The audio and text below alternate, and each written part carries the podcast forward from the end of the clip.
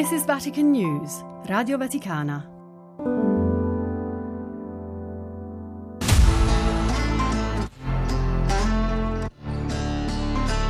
Le chiavi di Pietro. Parole del Papa per aprire all'ascolto. Un podcast di Vatican News, Radio Vaticana.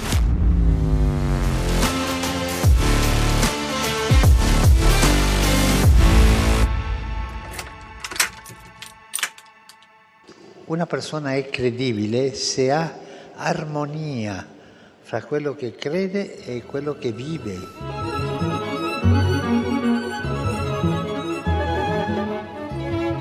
In questa frase di Papa Francesco, l'armonia chiama a sé il concetto di consonanza tra l'essere e il mostrare, tra l'essenza profonda della propria anima e la testimonianza fatta di parole e azioni. La chiave di Pietro di oggi, armonia, è una parola poliedrica. La utilizza anche Dante nel canto diciassettesimo del Paradiso, quando fa dire al suo trisavolo cacciaguida che gli prospetta il futuro le seguenti parole. Da indici come viene ad orecchia, dolce armonia da organo, mi viene a vista il tempo che ti s'apparecchia. Armonia dunque come combinazione di accordi piacevoli per chi ascolta o note con tonalità diverse suonate insieme o in senso più ampio come accordo di più parti, l'armonia dell'universo, del cosmo, l'armonia nelle azioni e nel pensiero, l'armonia come concordia di sentimenti e di opinioni, l'armonia in famiglia. Una parola dalle mille sfaccettature, quindi, che Francesco cita nell'udienza generale del 22 marzo 2023 parlando di evangelizzazione ed evidenziando che la sua prima caratteristica è la testimonianza. L'uomo contemporaneo, spiega il Papa, ascolta più volentieri i testimoni che i maestri, o se ascolta i maestri, lo fa perché sono dei testimoni. Essere credibili non si viene soltanto dicendo una dottrina, un'ideologia, no. Una persona è credibile se ha armonia fra quello che crede e quello che vive, il come credere e il come vivere. Tanti cristiani soltanto dicono di credere ma vivono di un'altra cosa, come se non fossero. E questo è ipocrisia. Il contrario della testimonianza è l'ipocrisia. Nell'ipocrisia cade l'armonia e prevale un canto stonato, perché espressione di una differenza e non di coerenza. Ma anche la diversità, ribadisce Francesco il 19 marzo 2022 parlando al piccolo coro dell'Antoniano di Bologna, può diventare una ricchezza. Un coro di voci uguali, infatti, sarebbe un unico suono noioso.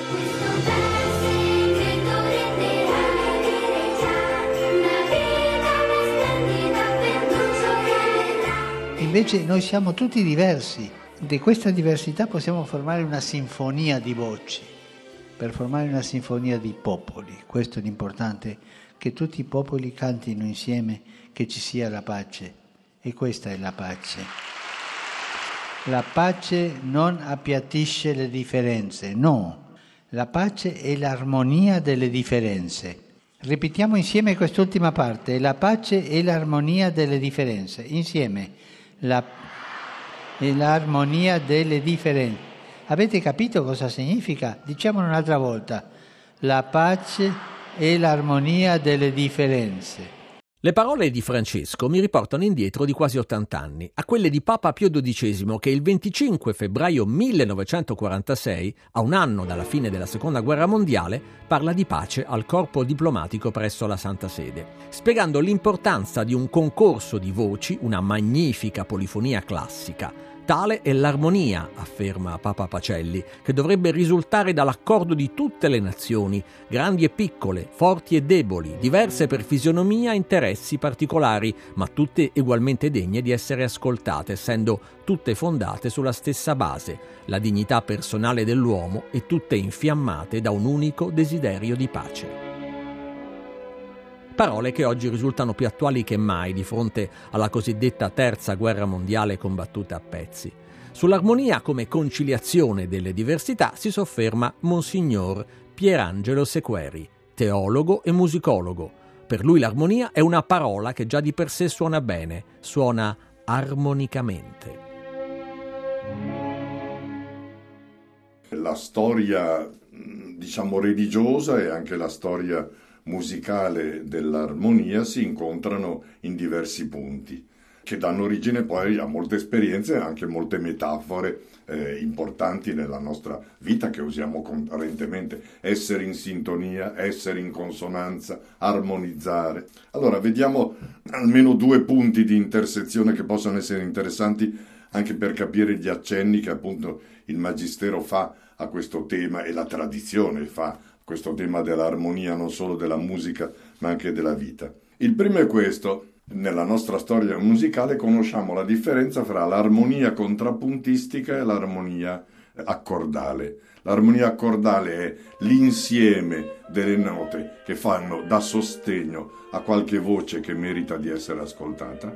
L'armonia contrappuntistica invece è il libero dialogo delle voci che cercano l'armonia tutte dicendo una loro cosa molto speciale. Ecco, questi due modi di essere dell'esperienza dell'armonia sono molto interessanti per la Chiesa.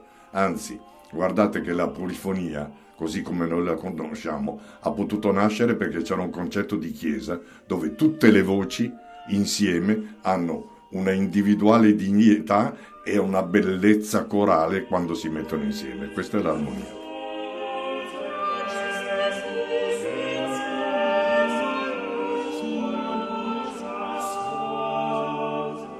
La polifonia fa pensare alle tante lingue parlate dai discepoli quando lo Spirito si posa su di loro nella Pentecoste. Prima il suono di un vento impetuoso, poi le lingue di fuoco che si dividono e, si legge negli Atti degli Apostoli, se ne posò una su ciascuno di loro. Tutti furono ripieni di Spirito Santo e cominciarono a parlare in altre lingue, come lo Spirito dava loro di esprimersi, e ciascuno li intendeva. Lo Spirito Santo dunque è creativo, originale, trova soluzioni inaspettate e mette insieme cose che non starebbero insieme, mi spiega ancora Monsignor Sequeri. Questo è il tema del rapporto fra la consonanza, l'armonia come consonanza, cose che suonano bene insieme, e la dissonanza, che sarebbero suoni, dice, sono un po' estranei quelli, lasciamoli fuori. Qual è il dono dello Spirito Santo che poi ha creato una cultura musicale prodigiosa, ma anche una cultura cristiana prodigiosa, dell'armonia appunto delle parti che a prima vista non sembrano componibili.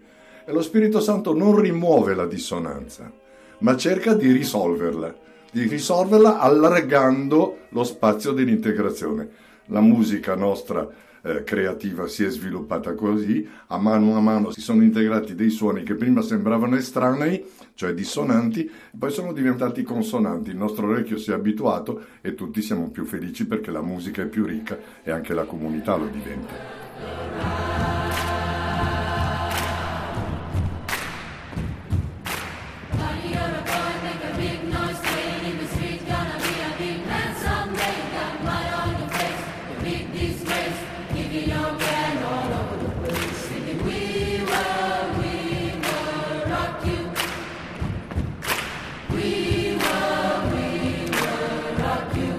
Sul disordine che diventa armonia, Francesco si sofferma in un'intervista alla Civiltà Cattolica l'8 aprile 2020. In pandemia il Papa offre una visione della Chiesa del futuro parlando dello Spirito Santo che provoca disordine con i carismi e in quel disordine trova l'armonia una tensione tra disordine e armonia. È questa la Chiesa che deve uscire dalla crisi. Dobbiamo imparare a vivere in una Chiesa in tensione tra il disordine e l'armonia provocati dallo Spirito Santo. E una Chiesa in cambiamento era quella alla vigilia del Concilio Vaticano II. Papa Giovanni XXIII, il 21 giugno del 62, nella solennità del Corpus Domini, guardava con fiducia a questo evento. Qui tutto vuole essere concordia e armonia che converte i cuori, muovere le cupidigie. Tutto vuol volgersi ad edificazione, Vangelo vissuto, mitezza praticata, giustizia santa penetrata di carità e fatta circolare tra uomo e uomo, tra popolo e popolo. L'armonia viene invocata anche da Papa Paolo VI all'Angelus dedicato alla preghiera del 15 giugno 1975, nell'anno santo del rinnovamento e della riconciliazione. La vita umana, afferma, non può essere privata di questo misterioso ma non vano dialogo con Dio, che porta accordo e quindi serenità. È un canto di sapienza cotesta preghiera, è un inno alla speranza, è un'interpretazione ottimista della fatica e della sofferenza umana, è un'armonia di cuori celebrata nel tumulto delle discordie sempre ricorrenti della storia. Pregare dunque, ecco, è dovere, è bisogno, è conforto, è speranza, è bellezza.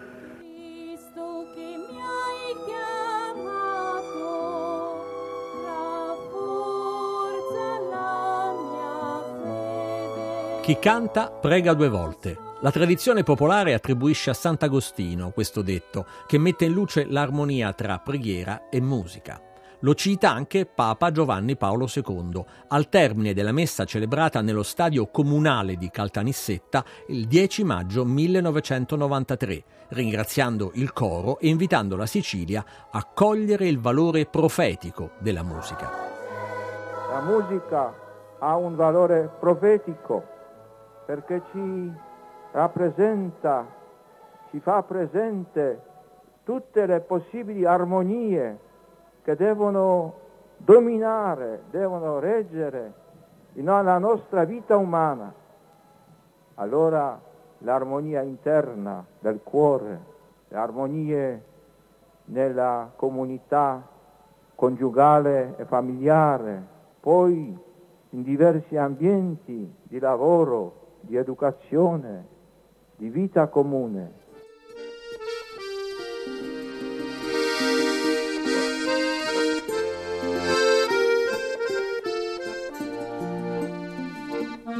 Il valore profetico della musica, ma soprattutto l'importanza dell'armonia tra musica e ambiente, musica e vita, me li spiega un esperto di armonie popolari, Ambrogio Sparagna, musicista ed etnomusicologo. Una persona è credibile se ha armonia tra quello che crede e quello che vive. Questo è quello che cerco di fare oramai da tanti anni, da quando ho incominciato a occuparmi di musica, di canti popolari, andando in giro in lungo e largo tutto il paese, cercando anziani suonatori e soprattutto vivendo con loro, stando eh, in mezzo a queste persone, eh, acquisendo da loro esperienze, modi di essere e soprattutto quel, quell'idea del rapporto con il mondo, con la vita, con il creato, che tenesse al centro il rapporto fra le persone, un rapporto armonico dove nel caso specifico il suono di uno strumento è dentro il suono dell'ambiente. E la difficoltà è stata sempre quello di trasferire questo, questo rapporto nella pratica creativa, in quello che tutti i giorni uno fa nella musica, nell'organizzazione di concerti, nell'organizzazione didattica, nel pensare eventi che in qualche modo potessero essere riconducibili a, a quel mondo a cui eh, questa esperienza trovava linfa. La musica ci aiuta perché quando eh, si canta e quando si suona bisogna essere uno attaccati con l'altro e in quel caso lì anche delle divisioni, delle separazioni vanno a, a essere ricondotte ad un equilibrio di condivisione. E, però la vita è, è difficile e, e spesso eh, tutto quello che uno dice anche come artista non fa poi concretamente nell'esperienza quotidiana.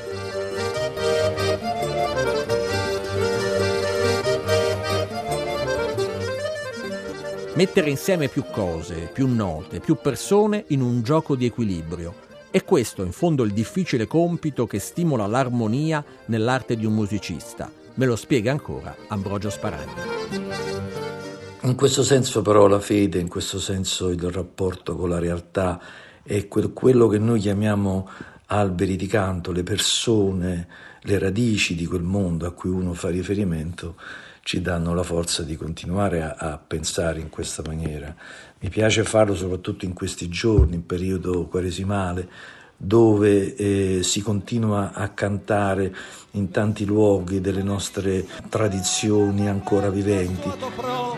per la brutta sentenza che a Gesù toccò. I chiodi e i martelli per lui si preparò, in croce il Redentore all'ordiciò mondo.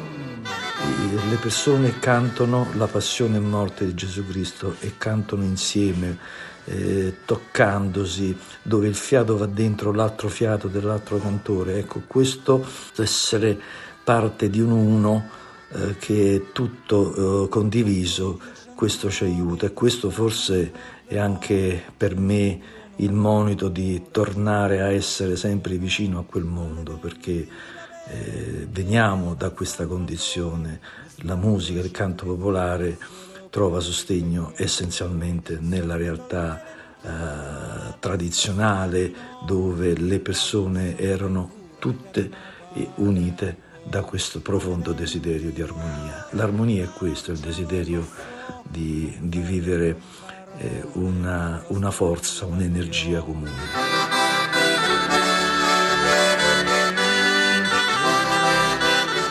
Il maestro Sparagna mi ha parlato di alberi di canto. Per lui sono persone con le radici, radici che affondano nel passato delle tradizioni popolari, portatori perciò oggi di storie capaci di fiorire anche nell'armonia del creato, un'armonia tra le storie di ieri e quelle del presente.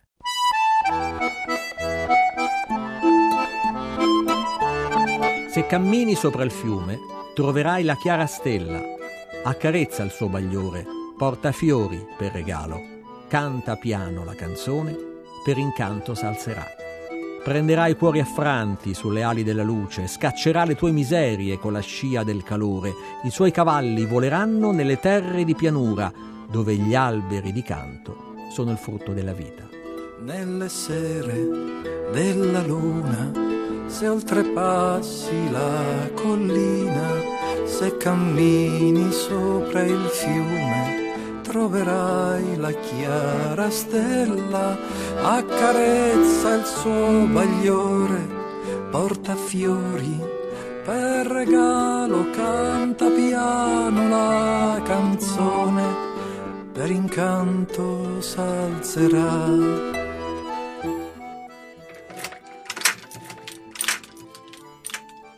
Le chiavi di Pietro, un podcast di Vatican News Radio Vaticana. Scritto e curato da Benedetta Capelli, Fabio Colagrande e Amedeo Lo Monaco.